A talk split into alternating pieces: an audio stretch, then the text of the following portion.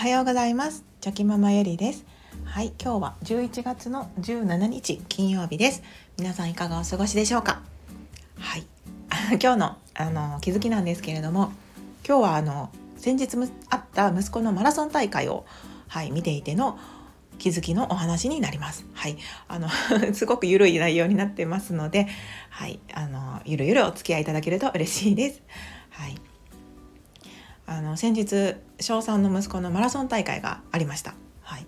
でまあ私もあの応援しに見に行ってきたんですけれどもであの一生懸命ねみんなあ走ってるわけですよね。はい、でマラソン大会ってなんか昔私が小学校だった頃はなんか近くの学校の近くのこう河川敷みたいなところに行ってそこでこうマラソン大会をするっていうような感じでですねで走った後にはなんか飴をね配られるんですよね。それはそれが黄金糖だったかな。はい、それがもうすごく楽しみで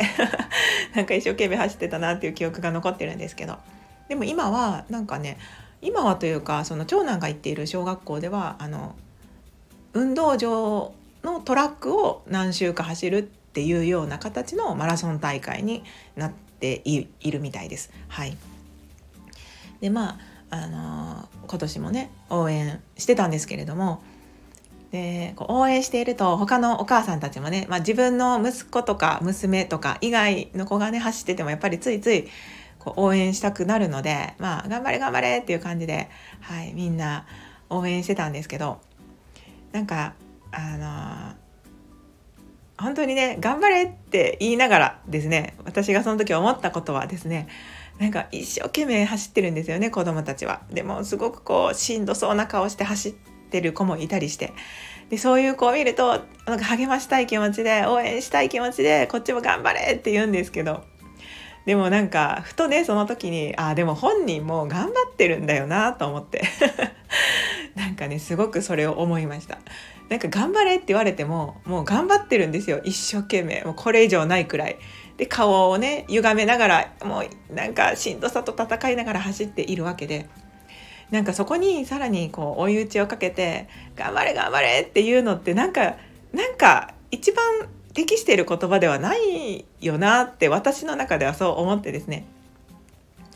でそう思ってたらあの隣のお母さんがですね「あのファイトファイト!」とか言って言っておられたんですよね。であ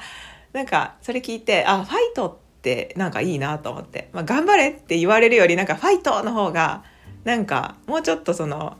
追い打ちをかける感が減るよなと思ってて。でその後も私がその頭の中でね何が何が適してるんだろうなって思った時に、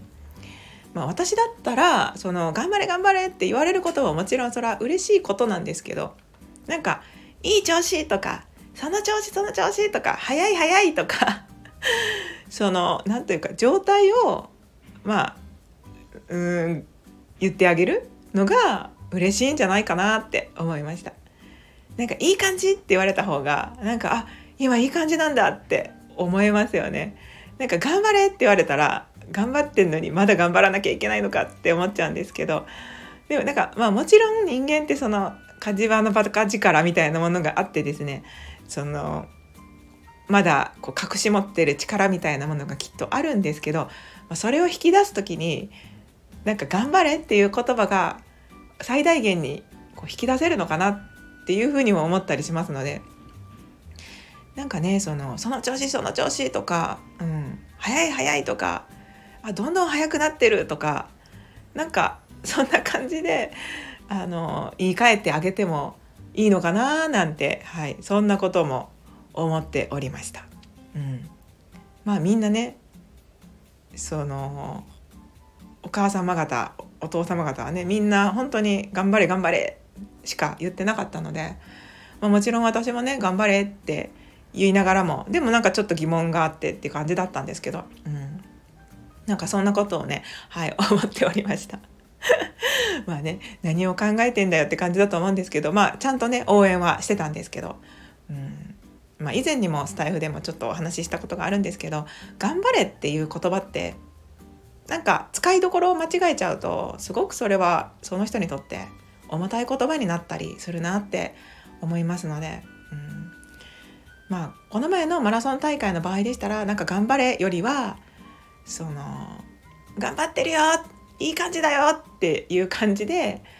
こう早いよとか言ってあげた方がまあ良かったんじゃないかなっていうふうにも感じました。ただそれがあの運動会とかのその短距離走とかなんかそのパッと勝負が決まってしまうようなものに関しては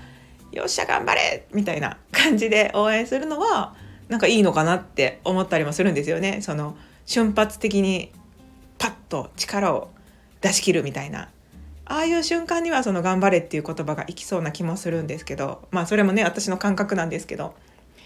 なんかそのマラソンみたいな持久力がいる場合にはなんか、うん、頑張れ以外の声かけがあってもいいんじゃないかなっていうふうに、はい、感じたというそんな気づきのお話でした。はい なんかね、うん、そう思いましたね。でちょっと離れたところにあのすごく熱血のお父さんがいらっしゃってでなんかうんすごくねその声かけの仕方がねこう松岡修造さんみたいな感じだったんですよね。なんか「お前ならいけるお前ならいける!」みたいな「もっと力あるやろ!」みたいな。でああなるほどそういう声かけもあるんだなとか思いながら、はい、そんなことをね、はい、聞いて私も、とても、まあ、学びになっておりました。はい、ということで、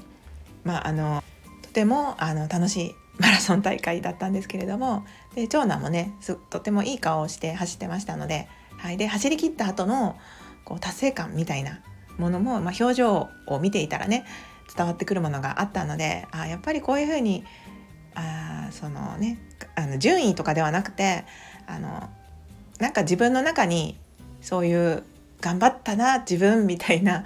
気持ち達成感が得られることっていうのはうん、いいことだよねっていうふうにも、はい、感じておりました。で最後ねその担任の先生が、はい、生徒たちに向かって言っておられたことがとてもまあいいあそういうことを最後に言うっていうのはいいことだなと思って聞いてたんですけどなんかその順位がね書かれた紙をもらうんですよね生徒たちは。はい、で君は1番君は2番っていう感じでねそれぞれがその自分の順位に順位の書かれた紙を持ってるんですけどでその君たちが今そうやって手に持っている順番の書かれた紙その数字はその順位が書かれているわけではないですよ。あのゴールした順番にその先生がタイムをつけてるんだけどもそれが後で分かりやすいようにその番号を渡しているだけなのであの人と比べたりとか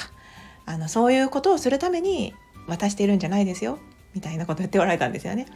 でその今までマラソン大会までたくさん練習をしてきたけれどもその都度、まあ、時間をね測ってたと思うからなんかそれをまあ後で、うん、今日のタイムもあの見て比べてみてその自分自身のこう成長をこう見てほしいんだよねみたいなことを言っておられました。なのでその人と比べるものでこの順番を渡したんじゃなくってこう自分が頑張ったなって自分自身をこう褒めてあげる成長を見てあげる肯定してあげるためにあの配ってある数字なのであの人ととにかくその比べたりとかそういうことには使わないでねっていうことを言っておられてで本当にあのみんなよく頑張ったねっていうことで最後締めておられたんですけれどもいや本当にね、うん、そうだなって思いました。なんかその昨日の自分より今日の自分っていう感じであそうやってね自分自身が頑張ってきたなとかもしその以前よりタイムが落ちていたとしてもですねそれでも頑張って走ったというその記録は残っているわけなのでその、うん、そういう自分も丸ごと認めてあげるっていうことが大事ですしその本当に順位とかではなくて自分で自分をこう認めてあげるっていうことが大事だなっていうことをですね、はい、改めて感じておりました。という感じで、はい、今日はそんなマラソンからの気づきのお話でした。最後までお聴きくださいまして本当にありがとうございました。今日もぼちぼちやっていきましょう。ではまた明日。